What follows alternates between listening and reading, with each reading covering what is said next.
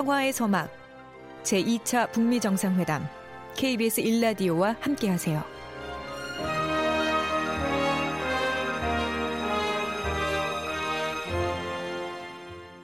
양쪽에서 적극적으로 하지는 않은 것 같아요. 북한에서는 비핵화를 한 번에 약속하기는 너무 리스크가 클 거고 트럼프 입장에서는 대충 해가지고 가서는 또 자기도 골치 아플 것 같으니까 처음부터 하는 척을 하려고 했던 것 같습니다. 항상 이런 식으로 뭐 해도 결론 안 나고 진전되는 것도 없고 뭔가 구체적이거나 현실적인 대안 없이 약간 탁상공론 같은 얘기만 서로 완전 반대 얘기를 하고 있잖아요. A 얘기하고 이쪽은 B 얘기하고 좀 의 미가 있고 시간 낭비가 안 되는 걸 좀 했으면 좋겠어요. 합의문이 안 나올 거로는 생각을 안 했는데 그래도 서로 간의 필요성을 강하게 느끼는 사람들이라서 아마도 트럼프 대통령 임기 내에는 또 3차 협상이 반드시 있을 거라고 기대를 해요. 일단 북한 체제가 워낙 공고하기도 하고 트럼프 쪽에서 바라는 이제 개방 같은 경우에는 인권 문제 이런 것도 대비되기 때문에 결과적으로 잘 되지는 않을 거라 생각을 했는데 오늘처럼 아예 결혈될지는 몰랐던 것 같아요. 그래서 어느 정도 타협점을 찾고 서로가 양보할 수 있는 부분을 양보를 했으면 좀 좋았지 않았을까라는 생각이 듭니다. 다른 핵시설도 뭐 난리냈다는 뭐 그런 것도 있으니까 의의 변수인 것 같기도 하고 서로 다 이제 드러낼 걸 드러내고 공동 목표가 있으니까 그렇게 안 가고는 지금 우리가 살 길이 없잖아요. 그러니까 반드시 그 길로 가야 될 거라고 믿고 있고 앞으로 잘 됐으면 좋겠습니다. 네. KBS 열린 토론 오늘 북미 정상회담 그 이후에 대한 얘기를 하고 있는데요. 어, 남성욱 고려대 통일외교학부 교수님, 박종철 경상대 통일평화연구센터 소장님, 서보혁 통일연구원 인도협력연구실장님, 우정엽 세종연구원 미, 국 연구센터장님 네 분과 함께하고 있습니다. 문자들 많이 주셨습니다. 시민의 목소리도 아 시민들 너 이상해요. 저희가 꼭 이 남북 관계, 그 다음에 북미 관계, 그 다음에 외교 안보에 관련하면은 시민들이 갑자기 다 전문가가 되시는 것 같아요. 그리고 이렇게 무엇보다도 핵심을 딱 통찰하는 핵심을 딱 짚으시는 이런 멘트를 굉장히 많이 해주십니다. 어떤 문자가 왔는지 몇 개 소개해드리도록 하겠습니다. 정희진 문자 캐스터. 네, 안녕하십니까. 문자캐스터 정희진입니다. KBS 일라디오 2차 북미 정상회담 특별기획 8부 KBS 열린 토론. 방송을 들으시면서 보내주신 청취자 여러분들의 문자 소개해드리겠습니다. 먼저 휴대전화 끝자리 8380번 쓰시는 분. 북한이 대북 제재 해제를 요구하고 완전한 비핵화에는 회의적이었다는데 북한의 의지를 의심할 수밖에 없네요. 저는 향후 협상도 상당히 비관적으로 보고 있습니다. 콩으로 의견 주신 신창근 청취자. 협상은 아쉽게도 중단됐지만 다음 만남에서는 우리가 기대했던 것보다 훨씬 더 나은 성과물이 나오지 않을까 생각합니다. 2보 전진을 위한 1보 후퇴 전략일 겁니다. 라고 보내주셨고요. 휴대전화 끝자리 9913번 쓰시는 분. 완전한 비핵화까지 수십 년이 걸릴 텐데 너무 조급해하는 것 같습니다. 천천히 준비해 나가야 합니다. 휴대전화 끝자리 4772번 쓰시는 분. 정치적 상황이 문제입니다. 트럼프가 재집권을 위해 비핵화 협상을 활용하고 있는 것 같네요. 네, 휴대전화 끝자리 8322번 쓰시는 분. 저는 트럼프 대통령이 고도의 협상 전략을 펼쳤다고 봅니다. 하노이에서 뭔가 합의가 되고 북한에 대한 제재를 일부라도 풀어준다면 해외 언론은 김정은 위원장이 회담 승자라고 평가했겠죠. 그래서 김정은 위원장의 최면을 한번 구겨놓은 게 아닌지 의심스럽습니다. 라는 의견 주셨습니다. 네, 지금 방송을 듣고 계신 청취자 모두가 시민 농객입니다. 계속해서 참여를 원하시는 분들은 샵 9730으로 문자 보내주세요. 단문은 50원, 장문은 100원의 정보 이용료가 붙습니다. KBS 콩, 트위터 계정 KBS 오픈을 통해서도 무료로 참여하실 수 있습니다.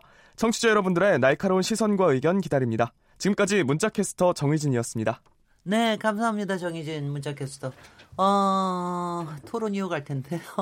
어, 아마, 저, 시민들의 목소리도 문자, 청취자 문자에서 들으셨겠습니다. 김정은 위원장의 입장에서 좀 2부 토론을 조금 시작을 해봐야 될 것 같아요. 어, 만약 small deal이라도 했었으면은 김정은 위원장의 승리로 아마 외신에서 평가를 했을 테고 그래서 저그 일부러 안 한 것 같다. 그래서 이번에 협상을 결렬시킴으로 해서 미국은 다시 한번 2차 또, 또 다른 큰 딜을 만들어가는 그야말로 승부사적인 뭐 이런 거가 아니었나 이런 생각들을 하시는 것 같은데요. 사실 김정은 위원장은 지금 65시간 타고 왔습니다. 4,200km를 달려가지고 왔는데 어, 지금 사실 요번에도 협상에 대하는 태도를 보면은 트럼프 대통령은 조금 좀 이렇게 약간 좀 뒤로 그 저기 허리를 뒤로 이렇게 하고 있는 것 같이 보였고 김정은 위원장은 여러 번 어, 뭐 노력과 인내와 고심과 그다음에 시간 없고 뭐 이런 얘기들을 많이 한 거 보면 조금 절박 조금 더 절박한 쪽이 뭐 항상 그러지 않습니까? 이 협상에서는 절박한 절박한 쪽이 지게 마련이다. 뭐 이런 얘기들도 하고 그러는데 지금 김정은 위원장의 입장에서는 어 사실 여러 가지가 그 북한에 돌아가기도 쉽지 않고 그럴 것 같은데 어떻게 판단을 하시는지 아까 박정철 소장님 얘기하시다가 제가 2부에서 예, 자, 자세히 얘기하자 그랬는데 얘기를 열어주시죠. 예, 이제 국제 질서가 국가 간 관계가 얼마나 냉엄한지를 우리가 다시 한번 고민해 보는 시간이 된 것 같습니다. 미국이란 나라는 워낙 크고 또 다양한 이슈가 있기 때문에요. 북핵에 대해서 어느 정도 관심을 갖느냐라고 봤을 때 우리 한반도에 살고 있는 사람들하고는 전혀 인식이 다르리라고 봅니다. 또 트럼프 대통령이 고려하고 있는 이 변수들을 앞에 그 교수님들께서 말씀을 하셨지만은요 오히려 국내적인 뭐 군륜 스캔들이라든가 또는 그 러시아 스캔들 또 코엔의 이러한 그 에, 거짓말이라고 이 증언하는 이런 내용들이 더 지금 비중 있게 다뤄지고 있는데요. 김정은 위원장 같은 경우에는 전혀 다른 입장입니다. 네. 국가의 생사라는 게 비핵화와 이것으로 어그 그 상응 조치로 보상받을 수 있는 안전과 이 경제적인 보상 조치인데요. 그만큼 더 북한의 입장이 더 절실하다는 겁니다. 우리가 만약에 현상 유지가 된다라고 했을 때 트럼프 대통령에게 어느 정도 타격이냐 라고 했을 때 김정은 위원장만큼은 아니라는 것입니다.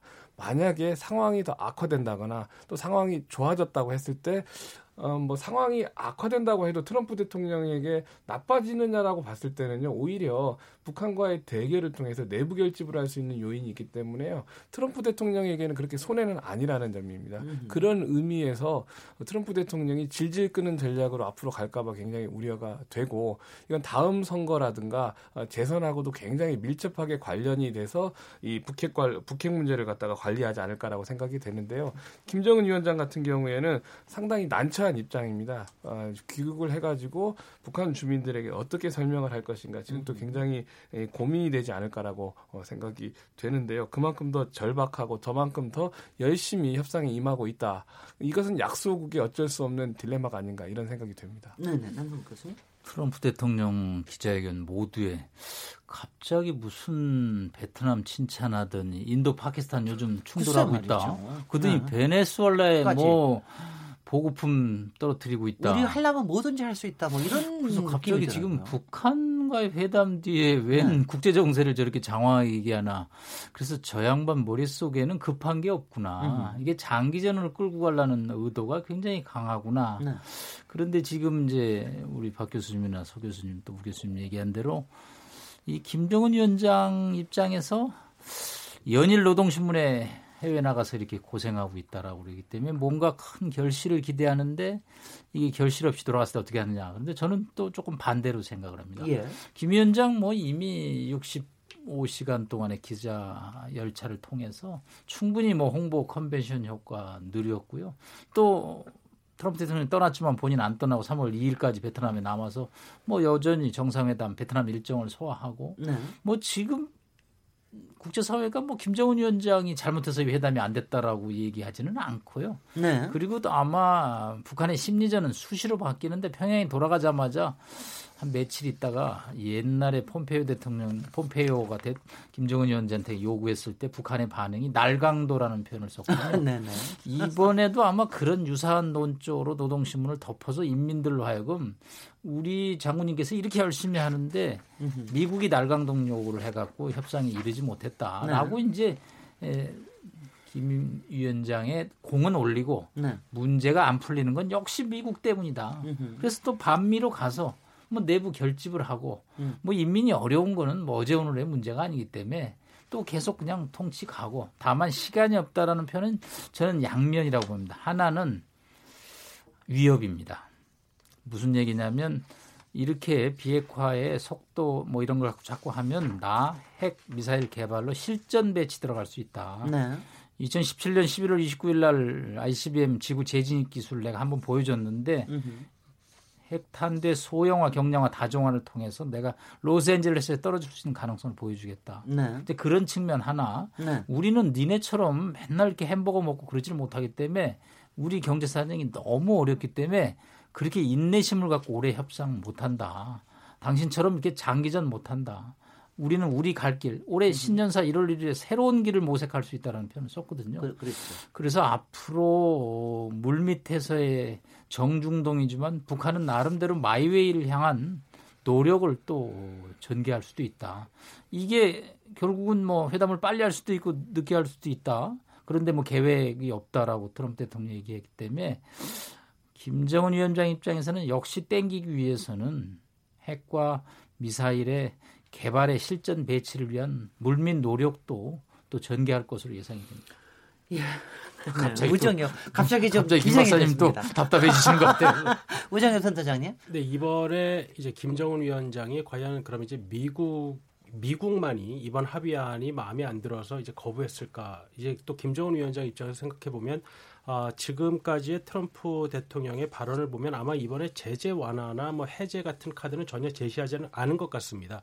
아마 미국이 제시했던 것은 어, 이런 정치 외교적으로 관계 정상화에 관련된 아, 그래서 많이 거론되었던 종전선언과 비슷한 내용이나 아니면 어, 연락사무소와 같은 이것은 오늘 아침에 어, 김정은 위원장과 트럼프 대통령이 직접 기자들의 질문에 답하기도 한 사항인데요.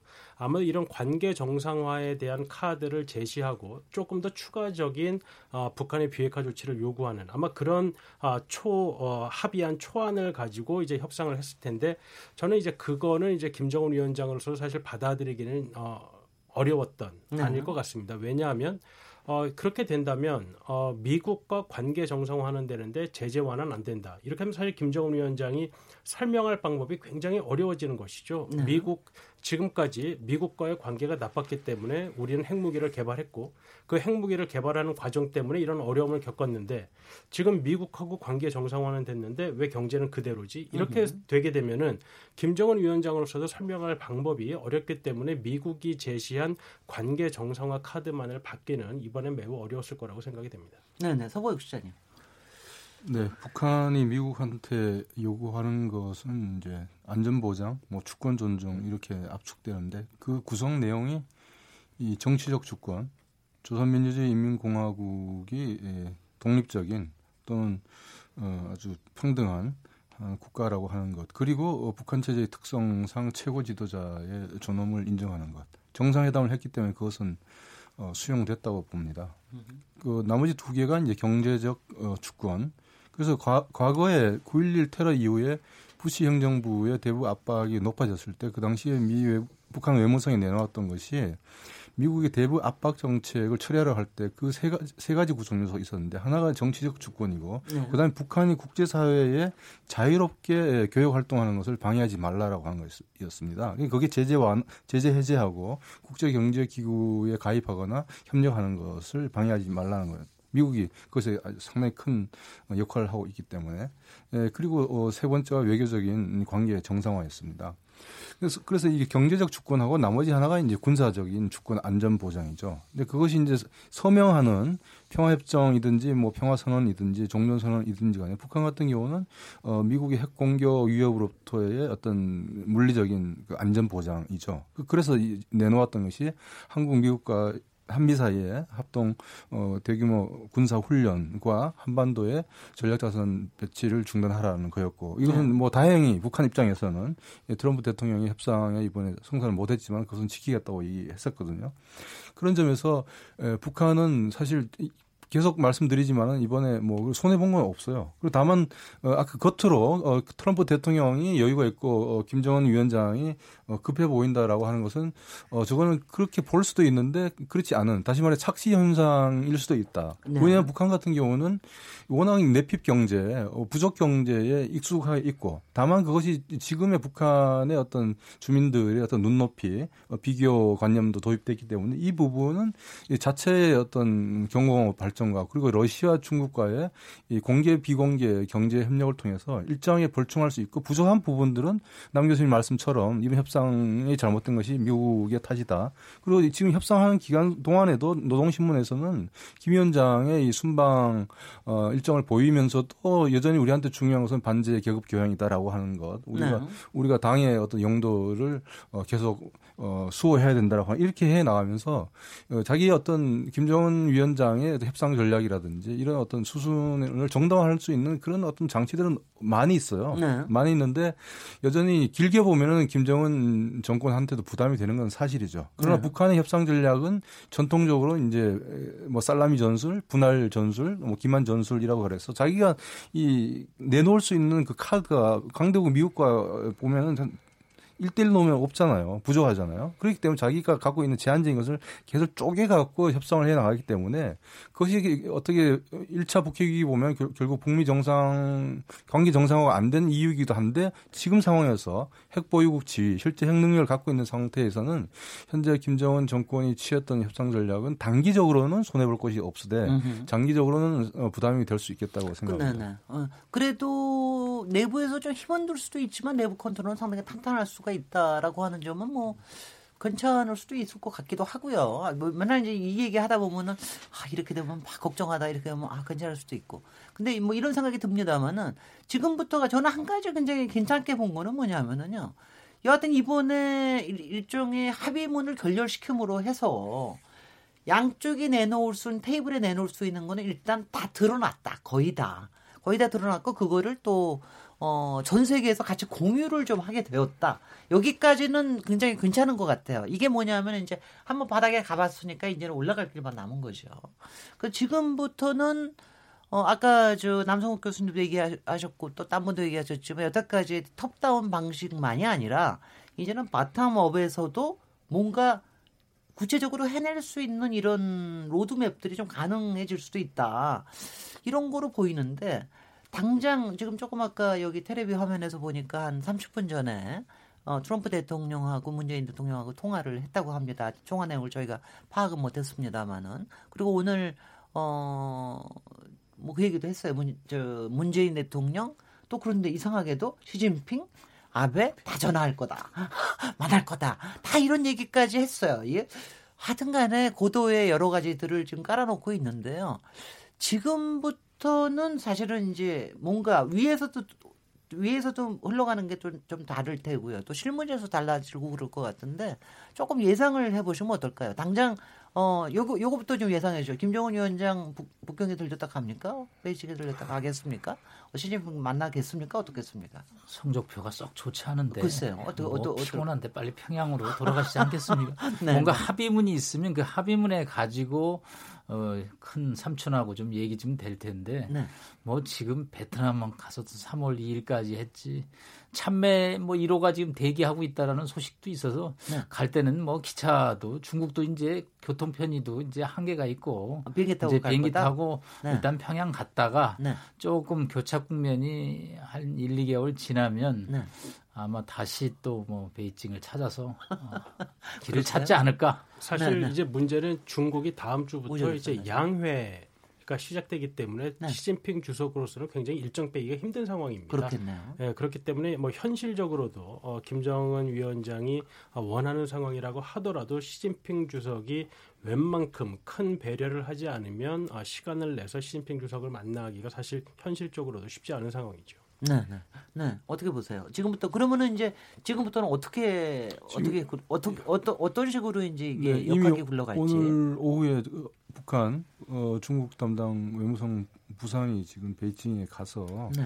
회담 결과에 대해서 어, 공유를 한다고 보도가 돼 있거든요. 네. 그리고 지금 사회자님 말씀처럼 트럼프 대통령은 어, 한국, 일본 등 자기 동맹 우방 국가들과의 또 회담 결과를 공유하면서 크게 보면은 어, 북핵 문제 해결이 지금 이제 중간에 이제 수독되면서 그 미국 중심의 해양 세력과 중국 중심의 예, 대륙 세력 사이에 이런 뭐 대립 구도를 할까요? 대결까지라고 말하기는 좀 그렇지만은 그런 구도가 지금 이제 형성되는 거죠. 근데 그 과정 속에서 이제 다행인 것은 어, 상황을 악화시킨 조치를 양측에서 지금 하지 않겠다라고 하는 것이 공개적으로 지금 밝혀지고 있고 그렇습니다. 그리고 어, 또 실무자급에 있어서는 예, 북미 사이에 예, 향후에도 곧바로 협상을 하겠다라고 이 트럼프 대통령이 얘기하셨기 때문에 폼페이오가 아주 구체적으로 얘기했죠. 네, 그렇게. 네, 네. 지금 또 트럼프 대통령이 또 얘기하셨다고 나와 네. 있는데 그래서 우리 입장에서는 이게 이제 다시 이 북핵 문제가 악화되지 않고 또 전쟁 위기로 가지 않는다는 점에서는 그나마 다행이지만은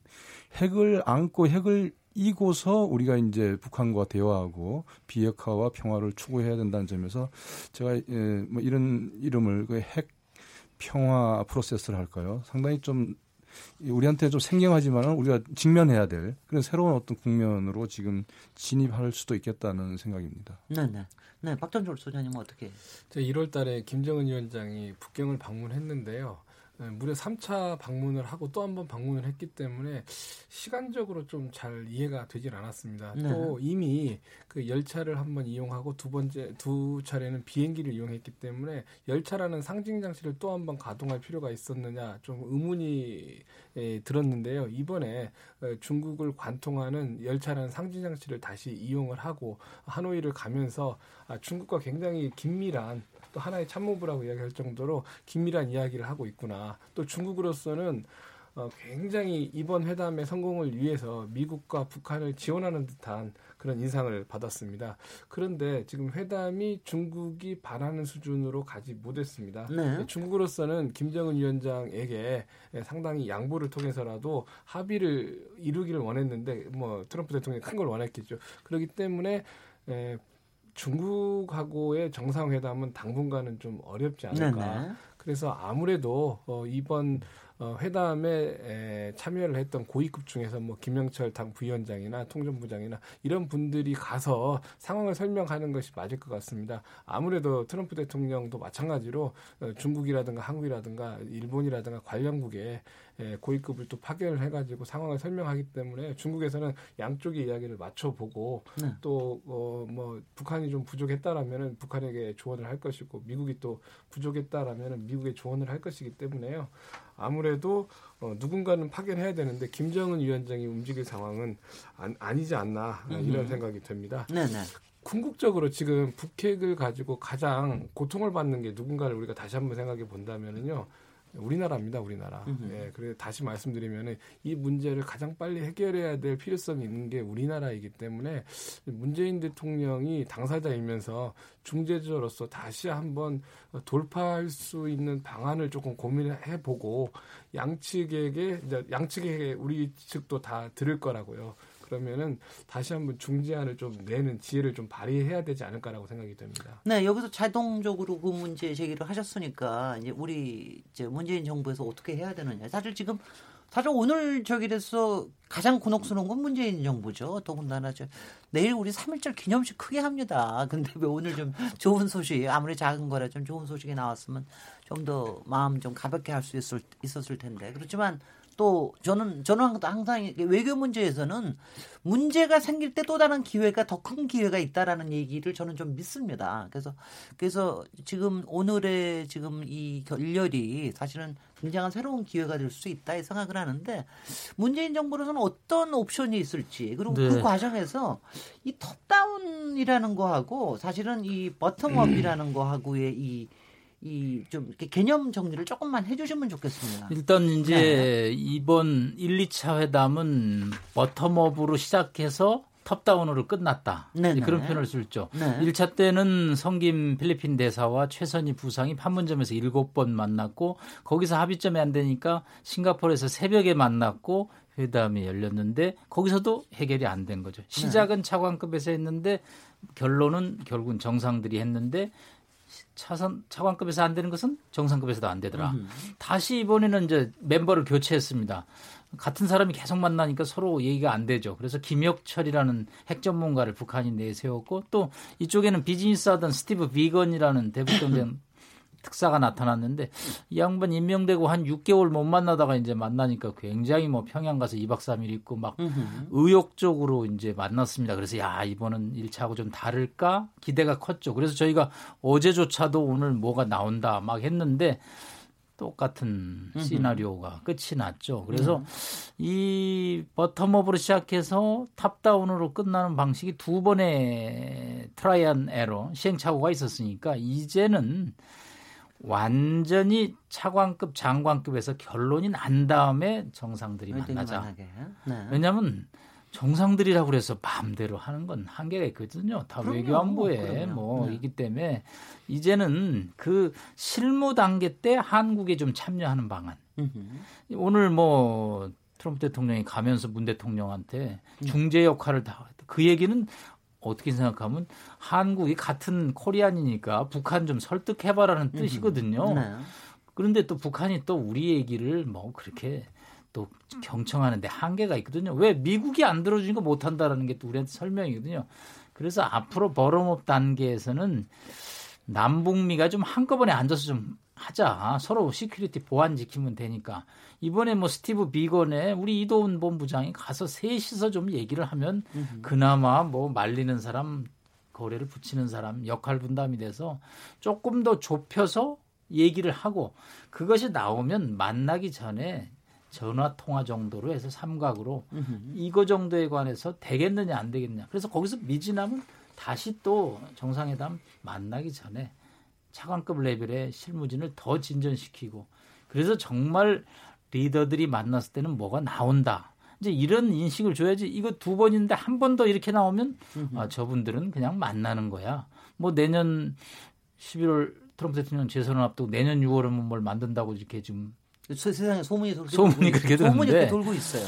내년 이거- 6월 달에 저기 합의가 타결이 돼야 가장 큰 정치적인 효과가 생긴다 이런 소문이 돌고 네, 있습니다. 뭐 워낙 국내 정치가 네. 중요한 변수긴 네. 한데 그때도 차관급에서 한 95% 끝나고 네. 나머지 5% 채우는 건 통화 뭐 얼마든지 SNS 통화 되지 않습니까? 네. 해서 만나자. 이제 도당진 일만 남았다. 음흠. 그러고 정말 세레모니 하러 만나는 그런 정상회담을 열어야 된다는 네. 교훈을 아마 주지 않았나 생각을 합니다. 네. 사실 우종엽 센터장님. 예, 사실 지금 어, 우리 정부가 지금 이 순간에 할 수 있는 역할이 사실 제한되어 있는 것은 좀 사실인 것 같습니다. 글쎄요. 아, 왜냐하면 이제 트럼프 대통령이 오늘 아주 공개적으로 제재 해제가 없다는 것을 너무도 공식화해 버렸기 때문에 말이죠. 앞으로 트럼프 대통령은 이 제재 해제를 웬만한 북한의 비핵화와 교환하기가 오히려 더 어려워진 상황이 되어 버렸습니다. 그렇다고 본다면 이제 우리가 북한과 미국 간에 어떠한 중재안을 내놓을 가능성이 지금 있느냐 하는 문제는 아, 사실 좀 어, 가능성이 지금 당장으로는 이제 높지 않다고 보는 것이고요. 아, 하지만 이제 중요한 건 어떤 내용의 내용을 통해서 합의를 이끌어 나간다기보다 어떤 틀을 만드는 것이 일단 중요하지 않나 생각이 됩니다. 예. 아, 일단 그 이번 회담에서도 사실 아, 저는 이 비핵화 내용에 있어서는 큰 합의가 나오기 어려울 것이기 때문에 이렇게 두 정상의 항상 정치적인 의지가 필요한 정상회담보다는 실무진에서 회담이 계속해서 이- 열릴 수 있는 어떤 회담의 틀을 만드는 것이 중요하다고. 보고 네네. 이번에는 아, 정상들까지 정상들 사이에서 그러한 실무적 회담의 틀을 만들게 되면 저는 꽤 성공적이라고 봤는데 네네. 지금 이제 어- 어떻게 보면 회담의 틀조차 깨져버리는 상황이 그렇죠. 되었기 때문에 음. 아, 우리가 아, 우리 정부가 일단 할 수 있는 일은 어떤 내용을 가지고 중재를 하기보다는 일단 양쪽을 다시 한번 어떤 회담의 틀로 앉히는 아, 그것이 아, 삼국에게 모두 이익이라는 점을 강조하는 그러한 것이 필요하다고 생각이 됩니다. 네네. 그, 그 굉장히 좀, 좀 저- 저한테 제 귀에는 좀 땡기는 제안인데 어떻게 생각하시는지요? 저, 서보혁 실장님.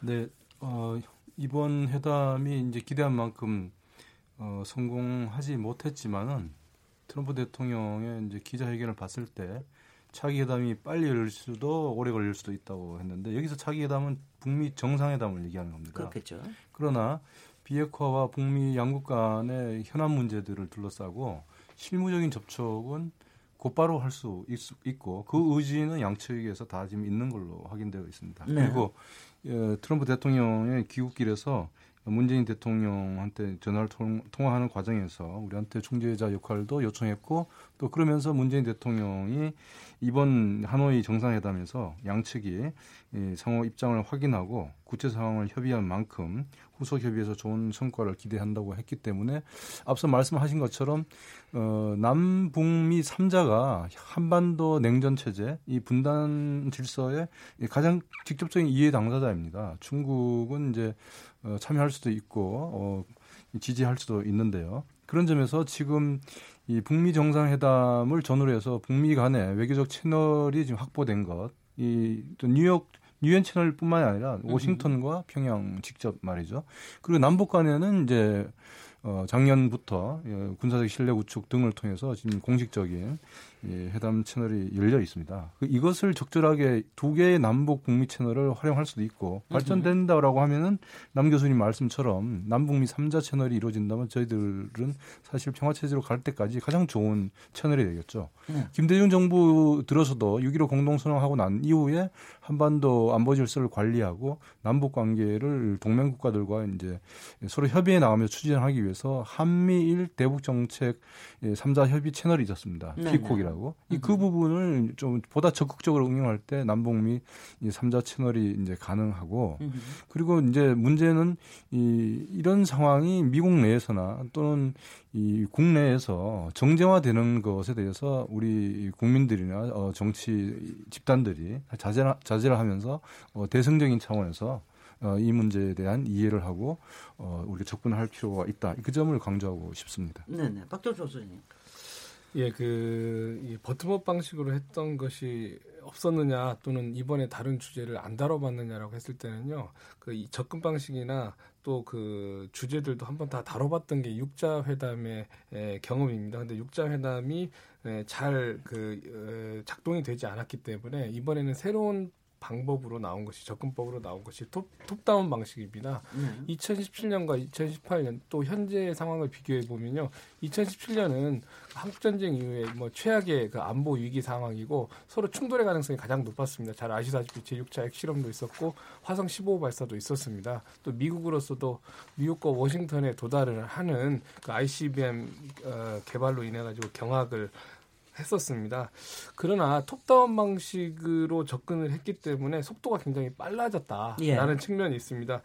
아마도 그 비건과 김혁철 사이에요 대체로 큰 그 이 서로 간에 요구하는 어, 사항들에 대해서 프리젠테이션이 있었고 또 어, 그것을 넘어서 가지고 또 트럼프 대통령과 김정은 위원장 사이에 또 토론이 있었을 것이라고 봅니다. 이번 회담의 성과라고 한다면은요, 뭐 두 번째 만났다는 것도 어, 서로 간의 요구 사항을 차관이나 또는 뭐 차관목급으로서는 이야기할 수 없는 수많은 사항들이 다 나열이 됐기 때문에요. 이제는 이제 교환을 어떻게 할 것인가, 교환 방식에 대한 논의가 아, 남은 것 같습니다. 그런 의미에서는요, 당분간 톱다운 방식을 유지하고 또 어, 정권 대표나 뭐 특별 대표의 형식으로 해가지고 정권을 위임받는 뭐 차관이나 장관들이 협상을 하는 것이 굉장히 중요하지 않을까라고 생각이 됩니다. 네. 북한의 핵이 지금 뭐 고도화되고 있는데 우리가 그 과거와 같이 북한에게 그 이 상응 조치로서 어, 어, 어, 그 값싼 뭔가를 제공을 한다면 북한으로서도 받기가 어렵고 네. 또 영변도 계속해서 발전을 하고 있기 때문에 북한만 시간이 없는 게 아니라 어, 미국과 한국 입장에서도 시간이 굉장히 없다라는 측면입니다. 네. 당분간은 이제 상황을 좀 관리를 우리도 해야 되고 또 남북 관계라든가 비핵화를 굉장히 유지해야 될 필요가 있습니다. 북한도 비핵화의 약속을 준수를 하고 또 한국으로서도 남북 관계 발전을 위해 가지고 굉장히 노력을 해야 되는데 예를 들어서 김정은 위원장이 서울 답방을 하기로 했는데 어, 북미 관계하고 어 어 뭐 좀 어긋나긴 한데 서울 답방을 어, 이끌어내 가지고 다시 한번 비핵화의 예. 모멘텀을 만드는 것도 하나의 음. 우리로서는 꺼낼 수 있는 카드가 되지 않을까라고 생각이 듭니다. 예, 예. 그 부분은 또 3부에 우리 또 정치 또 지형하고도 연결시켜서 다시 한번 얘기하도록 하고요. 지금 어, 한 가지가 원래는 문재인 대통령이 곧 트럼프 대통령을 만난다 이런 얘기가 있었거든요. 3월 달인가 뭐 해가지고 한다고 그랬는데 지금 요게 이제 하노이 선언이 없었는데 그 부분은 어떻게 될지 또 조기 또 정상 한미 정상회담을 하는 게 또 어떤 점에서 좋은 건지 어떻게 보고 네. 계십니까? 네. 간단하게 간단하게. 예, 작년 9월 23일 유엔 총회 참석하고 한미 정상회담이 있었으니까 지금 이제 3월로 들어가니까 한 6개월이 지났으니까 한미 정상이 네. 정상회담을 할 때가 됐죠. 네. 뭐 하노이 선언이 나온 다음에 만났으면 금상첨화지만 또 선언이 없어서 또 사태를 해결하기 위해서 만날 수 있으니까 네. 뭐 다음 달 하순 정도에 워싱턴을 가셔서 네. 뭐 만나서 또 어, 이 한반도 정세에 관해서 의견을 모으는 게 필요하다고 봅니다. 예, 예. 네. 뭐 여러 가지 이제 가능성과 이제 기대와 우려가 있을 수 있는데 어, 지금 이 상황에서 뚜렷이 해결책이 보이지 않는 상황에서 만약에 대통령이 움직였다가 네. 트럼프 대통령이 또 움직이지 않게 되면 네. 전 그건 역시 우리 대통령에게 좀 정치적 위험이 될 수 있다고 봅니다. 그리고 다음 아, 달은요, 솔직히 저 트럼프 대통령은 좀 정신이 없는 와중일 것 같아서. 네, 네. 솔직히. 네, 뭐 그래, 그러, 네, 그렇기 네, 네. 때문에 어. 사실 이런 부분에 있어서는 어, 이번에 사실 좋은 결과가 나왔으면 어, 대통령 어, 청와대에서 이야기했던 대로 대통령 이제 트럼프 대통령과 만나서 보다 이제 구체적인 이행 방법에 대해서 이, 어, 논의하는 것이 필요했다고 보여지는데 지금의 상황은 굳이 급하게 저는 정상회담을 추진할 필요는 없을 것 같습니다. 네, 네. 다른 다른 분들은 어떻게 생각하십니까, 소보여 뭐, 시장님? 저도 뭐 한미 정상회담이 급한 건 아니라고 생각하는데요. 네.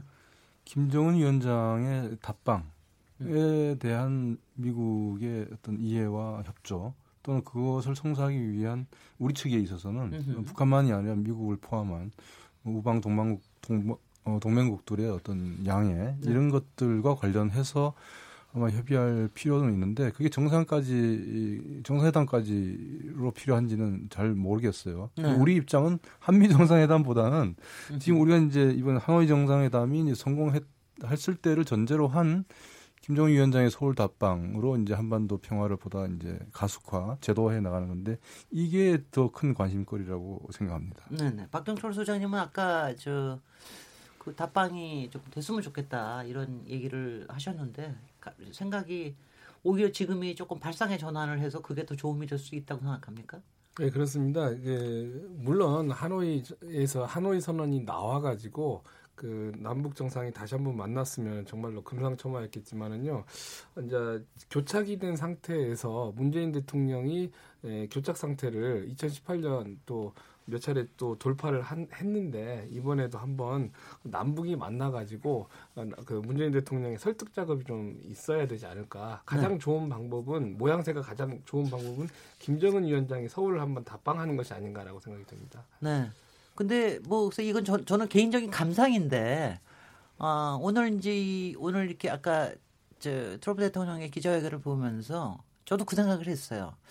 야, 저 김정은 위원장 안 됐다. 근데 야, 그 이 정말 냉엄한 국제 질서 속에서 국제 이 패권들 다툼 속에서 야 동변 상련할 수 있는 데는 북한하고 남한밖에 없구나. 이럴 때 서울 답방해 가지고 우리 같이 좀 이 머리를 모색을 하는 우리의 평화에 대해서 모색을 하는 게 모습이 상당히 또 괜찮을 수도 있겠구나 하는 저는 좀 감상에 그러니까, 빠져봤었는데. 예, 문 대통령이 제가 조기 네. 한미 정상회담을 얘기했던 이유는 박종철 교수님 얘기한 대로 김정은 위원장이 내려왔을 때 뭔가 성과를 내야 되거든요. 그래, 아니까 그, 그 전제 조건은 워싱턴에서 답을 네. 구할 수밖에 없거든요. 그래서 그, 게 연계가 되죠. 근데 꼭 그렇게 성과에 집착하지 집착하지 말고 어 그냥 동명상련하러 한번 내려오시죠. 여기까지 해서 2부를 저 토론을 마치고요. 3부에 또 주변 정하고도 연결시켜서 얘기하도록 하겠습니다. 지금 여러분께서는 KBS 1라디오 2차 북미 정상회담 특별기획 8부 KBS 열린 토론과 함께하고 계십니다.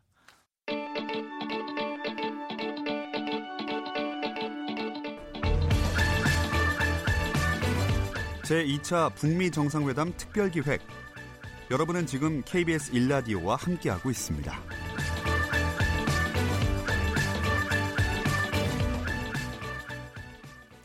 네, KBS 열린 토론. 어, 오늘 KBS 1라디오 2차 북미 정상회담 특별기획 8부로 진행하고 있는데요. 남성호 고려대 통일외교학부 교수님, 박종철 경상대 통일평화연구센터 소장님, 서보역 통일연구원 인도협력연구실장님, 우정엽 세종연구원 미국연구센터장님 네 분과 함께하고 있습니다. 또 문자들 많이 주셨습니다. 저 몇 개 문자 소개해드리도록 하겠습니다. 정혜진 문자 캐스터. 네, 안녕하십니까. 문자캐스터 정의진입니다. 2차 북미 정상회담 합의 결렬이라는 안타까운 소식이 전해진 만큼 청취자 여러분들이 많이 관심을 갖고 참여해주고 계신데요. 문자 몇 개 소개해드리도록 하겠습니다. 네, 먼저 휴대전화 끝자리 1197번 쓰시는 분. 지금은 잘잘못을 따지면서 누군가의 책임을 물을 때가 아니라고 생각합니다. 이런 때일수록 서로 힘을 합치고 격려해야죠. 그래야 이 땅에 평화가 옵니다. 콩으로 의견 주신 K72964677 아이들을 쓰시는 분. 판이 깨질 거라곤 예상하지 못했지만 설령 합의가 되더라도 별다른 내용은 없었을 거라고 생각했습니다. 합의 결렬을 아쉬워할 게 아니라 시간이 오래 걸린다 하더라도 확실한 비핵화를 이뤄내야 합니다라고 보내주셨고요. 휴대전화 끝자리 7860번 쓰시는 분. 저는 하루라도 빨리 남북 정상이 종전 선언을 하고 비경제 부분 교류를 해야 한다고 봅니다. 슬기롭게 해법을 찾길 바랍니다. 휴대전화 끝자리 8764번 쓰시는 분. 트럼프가 합의를 하지 않은 것 신의 한 수였습니다. 제재 완화는 쉽게 내줘선 안 되는 문제입니다. 저는 트럼프가 대단한 협상가라고 생각합니다. 라고 해주셨네요. 휴대전화 끝자리 0610번 쓰시는 분. 참으로 안타까운 일입니다. 북미 실무 협상 과정에서 합의한 초안을 만들었다고 하는데 이게 뭡니까? 트럼프 대통령이 정상 간 회담에서 갑자기 태도를 바꾼 건 도저히 이해가 안 됩니다. 이주유 청취자입니다. 트럼프 대통령이 어정쩡한 딜은 원치 않았던 것 같아요. 하지만 너무 강수를 둔 게 아닌가 싶습니다. 비핵화에 대한 공감대 높여가면서 신뢰 구축해야 합니다라는 의견 주셨습니다. 네, KBS 열린 토론 지금 방송을 듣고 계신 청취자 모두 시민 농객입니다. 계속해서 청취자 여러분들의 날카로운 시선과 의견 기다리겠습니다. 지금까지 문자캐스터 정의진이었습니다. 네, 정의진 문자캐스터 감사드리고요. 그런데 청취자들 문자도 있었지만 사실 이번에 저희가 북한 쪽의 얘기를 듣지를 못해서 사실 이게 뭐 여러 여러 해석들을 하셨지만 트럼프만 원하지 않았던 게 아니라 분명히 김정은 위원장도 이 합의안에 서연치 않아 했던 거는 분명히 있었던 분위기인 것 같다. 이 부분에 대해서는 조금 더 이제 앞으로 얘기를 더 해야 될 텐데요. 사실 이제 오늘 이게 나오고 나, 나면은 지금부터 사실 걱정은 또 이겁니다. 야, 또 국내 정치에서는 얼마나 또 시끄러울까. 이 부분에 대한 여러 해석들이 상당히 있을 것 같습니다. 뭐 국내 어 여론들이 이렇게 좀 분열돼 있는 상황도 있고 그래서 이런 부분들에 대한 생각과 또 근데 그다음에 주변국입니다. 특히 주변국에서도 이제 중국하고의 관계, 그다음에 일본하고의 관계. 특히 이제 일본 패싱 시즌 저 북한은 아, 저 중국은 이제 굉장히 적극적으로 개입하고 싶어 하는 거를 보이고 있고 일본은 하여튼 일본 패싱만은 좀 하지 말아다오 뭐 이런 것 같은 분위기 있는데 이 주변국하고의 관계도 굉장히 중요할 것 같습니다. 그래서 국내 국내 정치 여론 지형과 또 이 주변국과의 그래서 이 분위기를 어떻게 만들어가야 될지 이 부분에 대해서 조금 얘기를 좀 해주시는데 이번엔 박정철 소장님 먼저 시작해 주시죠. 뭐 중국이 이제 뭐 개입을 어느 정도 하고 싶어 하느냐 한번 다시 한번 검토할 필요가 있는데요.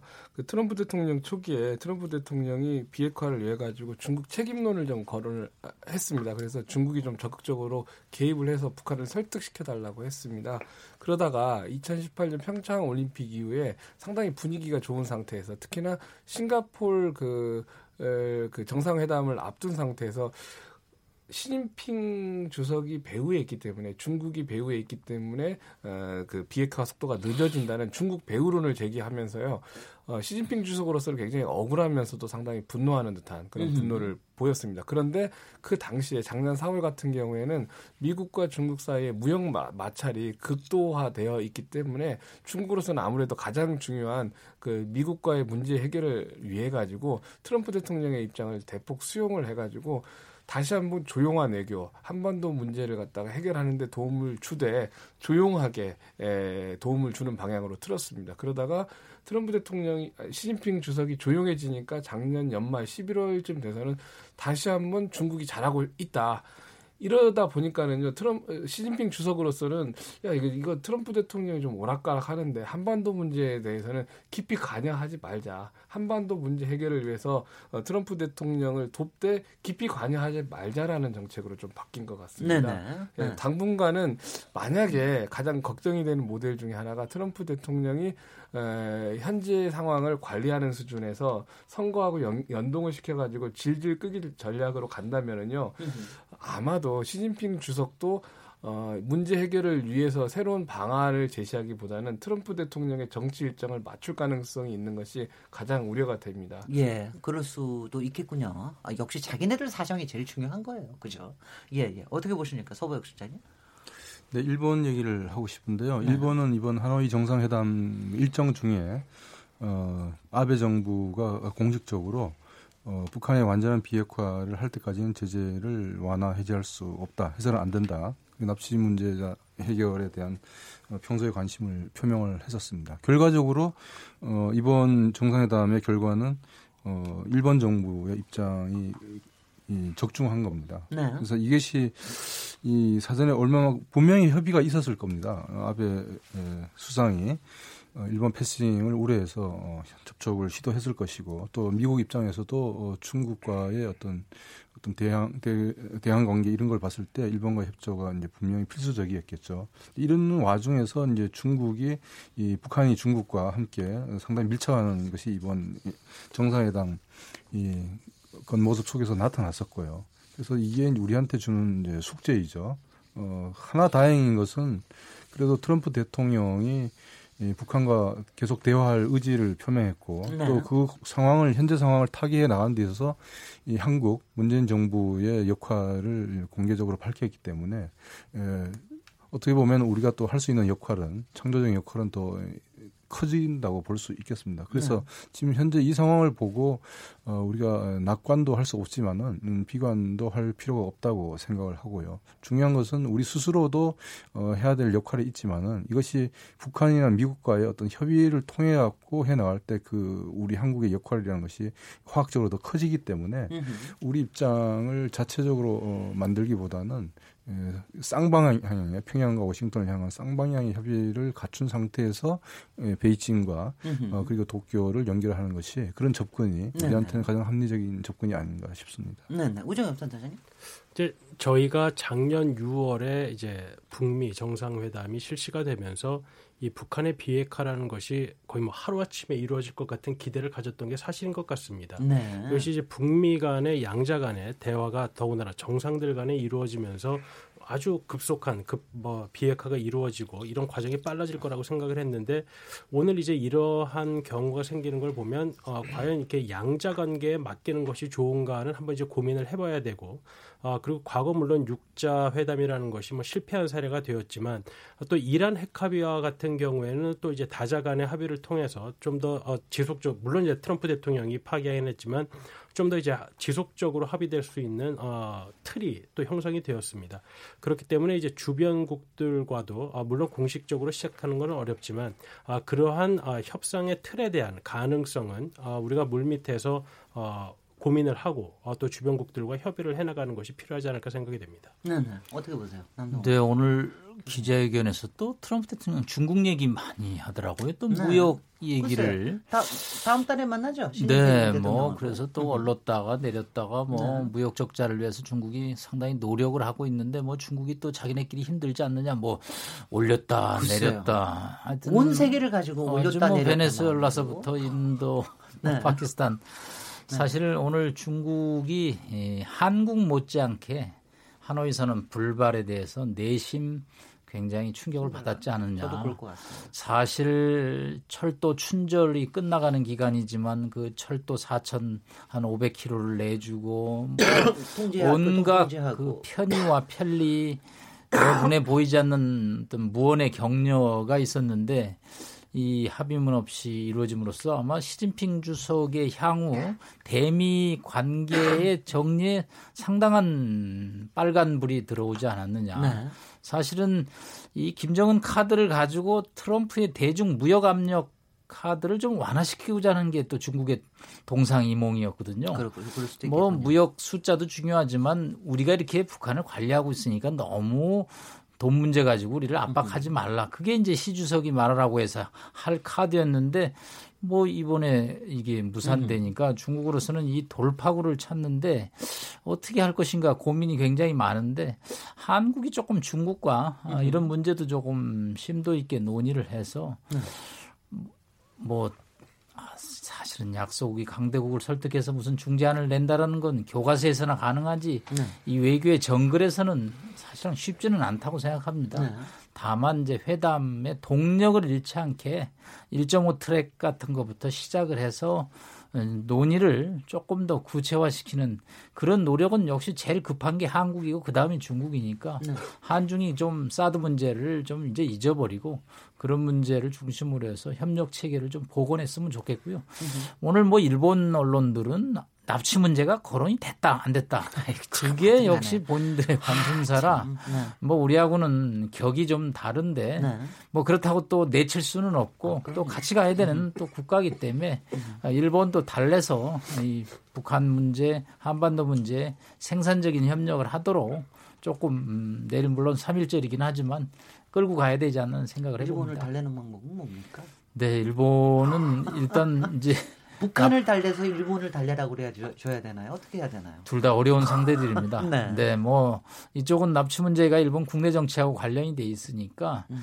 뭐 북일 간에 몽골 교섭 라인이 있으니까 그쪽을 통해서 양자 간에 또 협력을 하고 또 저희로서는 이 비핵화에 일본이 이제 협력을 하는 것도 있지만 방해하지 않는 것도 중요하거든요, 사실은. 일본이 그냥 묵인만 해도 좋은데 아베 전화 걸어서 트럼프한테 절대 완전한 제재 하나 절대 없다. 뭐 이런 네. 얘기하면 아니, 영향 뭐- 받거든요. 아니 그것도. 그거는 뭐 확실할 건게요. 네, 그렇기 때문에 아니 뭐 ICBM만 걷어내고 이거는 그대로 놔두면 자기네들은 뭐 하냐 그러니까 일본은. 단거리 미사일은 뭐. 도쿄의 라인지니까 네. 그 사람들도 또 관심사가 될 수 있죠. 안보 우려 네. 사항이니까. 그렇죠. 그래서 뭐 우리로서는 어느 하나 국가 빼놓을 수 없기 때문에 다시 또 다독거려 가면서 아까 어뭐 티콕 체제, 육자회담 체제 아까 서보혁 교수님 네. 네. 박사님 얘기한 대로 뭐 협의체를 통해서 이 문제를 일단 안정적으로 관리를 하는 게 우선이죠. 악화돼 갖고 갑자기 미사일 쏘고 뭐 또 한미연합 훈련하고 그러면 우리가 또 제일 피곤해지니까 예. 일단 관리는 뭐 여러 국가들하고 하는 게 좋을 것 같습니다. 네, 그 그리고 이제 이번에 보니까 어 이게 뭐 탑들의 저 의지도 굉장히 크게 작용을 하지만 사실은 이제 의회의 역할이라는 게 굉장히 크다. 특히 이제 미국의 정치에서는 의회의 역할이라는 게 뭐 정말 무시 못한다. 지금 뭐 지형도 그렇지만 어 그래서 이제 우리가 지난번에 우리 국회에서도 국회의장단이 가서 뭐 미 의회 하원 의장단도 만나고 많이 그러긴 했는데 우리가 미 의회 사실 북한이 직접 하는 것보다는 우리하고 관련해 가지고 좀 좀 더 이 문제에 미국의 의회나 의회 여론을 좀 이렇게 좀 같이 만들어 갈 수 있는 이런 게 좀 많이 필요한 게 그런 노력이 필요한 게 아닌가. 또 근데 그러려 그러면 또 우리 정치권 안에서도 뭔가 이제 좀 합의가 있어야 되는데 이런 걸 어떻게 좀 고리를 껴야 되느냐 이 부분에 대해서는 어떻게 생각하시는지요? 지금 서보혁 실장님. 네, 예, 문재인 정부 출범 이후에 이제 평화로운 한반도를 실현하기 위해서 예, 관련국들, 특히 동맹 우방국들과 협력 체제를 확고하게 해 나가는 가운데 예, 중국과 북한과의 협력을 이끌어내는 그런 접근을 해왔고 그 과정에서 어, 우리나라 정치인들 또는 그 제가 속해 있는 공, 국책 연구기관 등이 어, 미국의 싱크탱크 정책 결정을 옆에서 예, 이 자문해주는 그룹들과 아, 소위 공공 외교로 해서 역할을 꽤 했는데 이것이 사실 실효가 어, 좀 한계가 있었다. 왜냐하면 정책을 실제 결정하고 집행하는 미 의회와 어, 행정부 정책 결정 그 집단과의 어떤 교섭이 또는 협- 협의가 상당히 좀 부족했다라고 예, 예. 하면서 그 공공 외교의 폭을 넓히는 어, 그런 노력을 해 나가야 된다고 하는 이 성찰이 최근에 일어나고 있습니다. 예. 그래서 뭐 우정엽 교수 계시는 서정 연구소 포함해서 여러 군데서 지금 그런 활동을 어, 펴고 있는데 예, 문제는 어, 우리가 미국 의회 내에서 어, 공화당과 민주당 또 미국 그 의회와 행정부 사이의 어떤 외교 정책을 둘러싼 입장 차이가 미국 내에서 사실 저- 국내 정치적 이익 차원에서 이것이 이 접근되거나 다뤄지는 경우가 있거든요. 그렇죠. 그래서 이번에 지금 말씀하신 것처럼 국회의장단이 가서 어, 미국 의회를 방문해서 우리의 입장 그리고 한미 간의 공동의 이 익에 선상에서 예, 북핵 문제를 접근하자라고 하는데 있어서 상당한 저는 어, 성과가 있었다고 보고요. 그렇기 때문에 우리가 앞으로는 미국과의 어떤 어, 대북 정책이나 한반도 안보를 위한 협의를 해 나갈 때 예, 미국 의회와 행정부 그리고 정책뿐만 아니라 여론을 조성해 나가는 여러 이제 전문가 집단들과의 상당히 균형적이고 이 골고루 우리가 만나는 협의 채널이 있어야 될 것이고 그 과정이 중국이나 일본 같은 경우 어, 우리한테 미치는 영향이 크기 때문에 상당히 이, 또 다른 의미에서 균형적인 예. 공공외교가 필요하다고 생각합니다. 네. 미국 연구센터장님, 우정엽 센터장님. 네. 사실 이 미국에 대한 공공외교가 사실 쉽지가 않습니다. 워낙에 이제 다양한 이해관계들을 가지고 있고 각자 생각하는 방식이 다르기 때문에 이제 어떤 공통된 의견을 우리가 그 사람들에게 어떻게 좀 설득한다는 것이 사실 무리는 있습니다. 이제 과거에는 이제 한국의 국력이 워낙에 약했기 때문에 일단은 뭐그 어, 그 사람들에게 접근조차 안 되다가 이제 접근이 되기 시작한 것이 이제 얼마 되지 않는 상황인데요. 네. 어, 그렇기 때문에 지금 당장 우리가 어떤 단기적인 목표를 가지고 그들을 설득해서 우리가 원하는 단기적인 정책 목표를 얻어내겠다라고 접근하면 사실 그 사람들도 바쁜데 그 얘기 음. 들을 시간이 없다고 항상 이야기하는 것입니다. 네. 그렇기 때문에 이러한 이제 공공 외교는 어, 기본적으로 단기적인 정책 성과를 얻어내는 것을 목표로 하기보다는 어, 일본과 같이 좀 장기적인 어, 그렇죠. 어, 목표를 가지고 투자를 해야지만 이것이 알겠습니다. 성과가 나오지 지금 당장 몇 명을 더 만났다고 성과가 나오는 것이 아니기 때문에 어, 좀더 장기적인 어, 그런 비전이 필요하다고 생각이 됩니다. 근데 정치는 바빠요. 세종연구소에는 미국 연구센터 말고도 각기의 지역 연구센터가 다 있습니까? 네, 중국 연구센터, 일본 연구센터, 그 다음에 이제 동남아 협력, 어, 동남아 협력센터 이렇게 있습니다. 예, 예. 네, 앞으로 큰 역할을 좀 해주시기 바랍니다. 박전철 소장님? 네, 좀 네. 다른 측면의 이야기를 한 가지 하고 싶은 게요. 네. 일단은 공동 그 선언문 합의문이 도출이 못했는데 뭐 실패는 아니지만 어쨌든 간에 뭐 성공이라고 평가하기는 어려우니까 여기에서 어떤 교훈을 얻어야 되는가도 굉장히 중요한 지금부터의 작업인 것 같습니다. 네. 또 반대로 만약에 우리가 성공을 했다라면은 오늘 무슨 토론을 했을까 이것도 저는 좀 아, 궁금해집니다. 무지 많아요.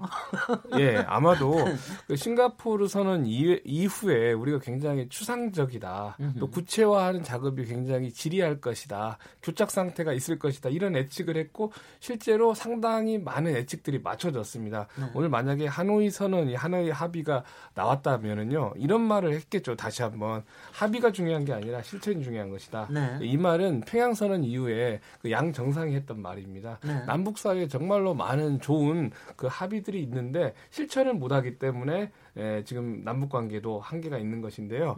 어, 우리가 그 합의문을 못 만들었다고 어, 그, 그 실망하기보다는요. 사실은 이제 속도가 좀 늦어진 것은 사실이지만은 새로운 창의적인 해법을 만들어낼 수 있게 최소한의 그 양측이 무엇을 원하는가에 대한 최소한의 모든 목록은 서로 간에 입수했다고 생각이 예, 예. 됩니다. 저는 그게 확실히 드러났다는 큰 성과예요. 네, 네. 사실 뭐 어제 토론 기조로 해서 오늘 합의문이 나왔으면 네. 오늘 100분 갖고 안 되고요. 한 네. 3시간 해야 됩니다. 글쎄 말이죠. 왜냐하면 합의문 하나 가지고 그것이 가져올 파급 영향을 분석하면 뭐 남북 관계 개선과 경제 협력만 해도 네. 뭐 1시간 이상 해야 되고 또 이 평화 선언 뭐 종전 선언이 되면 어떻게 바뀔 것인가 또 그거 얘기하고 그한 3일 해야 되는데 네.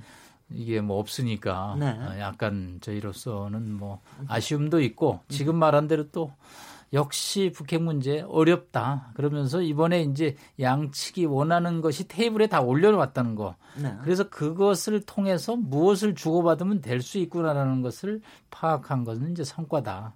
그래서 이제 그거를 좀 더 오늘 뭐 조금 이게 확인이 된 건지 영변 시설 이외에 시설이 플러스 알파, 플러스 알파 얘기를 했더니 음흠. 북한이 놀랬다. 음흠. 그래서 그게 어디냐, 뭐 강선이냐, 평안북도냐. 네. 이제 이런 거에 관해서는 북한 입장에서 이거 미국이 몰랐겠지 했는데 미국이 이제 제시를 했으니까 이제 그것도 협상 카드 내용에 포함될 수밖에 없고 아 제재 완화 없이는 이 비핵화가 어렵겠구나. 트럼프 대통령도 이번에 그건 확실히 깨달았을 겁니다. 그러니까 네. 이제 다음번 만나기 전에는 교통 정리를 확실히 사전에 해서 만나지 않으면 어렵다라는 오늘 아주 비싼 비행기 비행기 값을 내고 배우고 갔지 않았나 생각합니다. 하노이 시민 여러분도 고생 많이 하셨습니다. 예, 이제 그 마칠 시간이 됐는데요. 마지막으로 이제 아무래도 지금 가장 충격을 먹고 있, 을 뿐만이 아니라 또 앞으로 가장 또 큰 역할을 해야 될 문재인 정부 청와대에 어떤 역할을 기대를 하실지 한 사, 40초 정도씩 얘기를 해주시기 바랍니다. 우정엽 센터장님부터 시작하실까요? 글쎄 지금 사실 뭐 힘든 상황이긴 한데 이게 꼭 절망적이진 않습니다. 이제 트럼프 대통령이 레이건 대통령을 굉장히 따라오려고 노력을 하는데 아, 레이건 대통령이 이제 고르바초프 대통령하고 이제 만났을 때 아, 사실 이제 처음에 제네바에서 만났고 그때는 사실 화기애애하게 합의를 했다가 86년에 10월에 이제 아이슬란드에서 만났을 때는 정말 박차고 나왔습니다. 네. 그러다가 이제 87년 12월에 만나서 최근에 이제 미국 정부가 파기한 INF treaty를 사인을 하게 됐는데요. 뭐 트럼프 대통령이 그걸 따라하려고 두 번째 회담에서 박차고 나왔는지 모르겠지만 아, 네. 그 냉전 시기에도 아, 그 양 국가의 정상들이 또 1년 만에 다시 만나서 아주 중요한 아, 합의를 음. 한 경우가 있기 때문에 아, 네. 아, 절망한다기보다는 이러한 과거 사례들을 봐서 우리가 아, 참조할 만한 이러한 중요점들을 찾아내는 게 중요할 것 같습니다. 네, 서보혁 실장님. 네, 비핵화가 어, 어렵다. 그리고 비핵화는 음, 북한에 대한 안전 보장 그리고 우리 입장에서는 항구적인 평화 체제 구축이라는 목표 속에서 접근이 돼야 되는데 이것이 이 관련 이해 당사국들의 이익이 이 균형점을 찾아야 된다. 그렇지 않으면은 어, 현상 유지하거나 어, 아니면은 상황이 악화될 수도 있다. 지금 현상적으로는 어, 어떤 폭력적인 상황이 연출되고 있지 않지만은 북한의 핵 능력이 지금도 계속 어, 어, 가동되고 있습니다. 네. 어, 그리고 또 북한 입장 속에서는 제재가 또 계속되고 있고요. 그렇기 때문에 우리는 그 최소주의적 접근에 있어서는 상황이 악화되지 않고 비핵화의 프로세스가 계속 진전될 수 있도록 하는 그런 촉진자 역할을 계속해 나가고 알겠습니다. 그리고 적극적인 입장에서는 계속 이 정상회담이 남북 북미 정상회담이 계속 가, 예, 복원될 수 있는 그런 지혜를 마련해야 될 때입니다. 남성욱 교수님, 30초. 네. 앞으로 우리 대통령 역할, 이제 운전자 역할을 다시 해야 되는데, 이제 자동차에 탔으면 어떤 것을 볼 수 있다. 이제 그거를 김정은 위원장한테 한 번 더 어, 설명하고 또 얘기할 수 있는 뭐 그런 기회를 가짐으로써 문제 푸는 돌파구가 나오지 않을까. 네네. 이 트럼프 대통령 오늘 보니까 우리 한국에 대해서 또 무슨 한미연합 훈련 뭐한 돈 많이 들고 네. 만나면 방위비 더 내려갈까 봐 걱정일 정도인데 하여튼 평양과의 뭔가 돌파구를 찾는 노력이 알겠습니다. 불가피할 것으로 보입니다. 네, 네. 박정수 소장님 30초. 예, 다시 한번 뭐 강조하고 싶은 것은요. 그 한미 동맹의 견고한 구조 속에서 우리가 뭐 미국을 설득을 해야지요. 또 미국과 북한이 서로 간에 문법이 다르고 대화하는 방식도 접근법이 다르기 때문에요. 우리가 또 뭐 같은 말을 쓰는 민족이기 때문에 북한에게 우리가 알고 있는 미국을 최대한 소개를 시켜주는 이런 절충자적인 또 그 이그 네. 그 운전자적인 역할을 갖다가 강화해야 된다고 이렇게 다시 한번 정리해서 말씀드립니다. 네, 감사합니다. KBS 열린 토론 오늘은 KBS 1라 디오 2차 북미 정상회담 특별기획 8부로 꾸며봤습니다. 오늘 토론에 참석해주신 남성욱 고려대 통일외교학부 교수님, 박종철 경상대 통일평화연구센터 소장님, 서보혁 통일연구원 인도협력연구실장님, 우정엽 세종연구원 미국연구센터님 네 분 모두 감사드리고요. 청취자 여러분께서는 잠시 뒤에 특집 9시 뉴스 들으시고 저녁 10시 10분부터는 김송환 시사평론가가 진행하는 KBS 1라디오 2차 북미 정상회담 특별기획 9부 많이 들어주시기 바랍니다. 그리고 저는 내일 저녁 7시 20분 3일절 날에 다시 찾아뵙도록 하겠습니다. KBS 열린 토론 시민 김진혜였습니다. 감사합니다.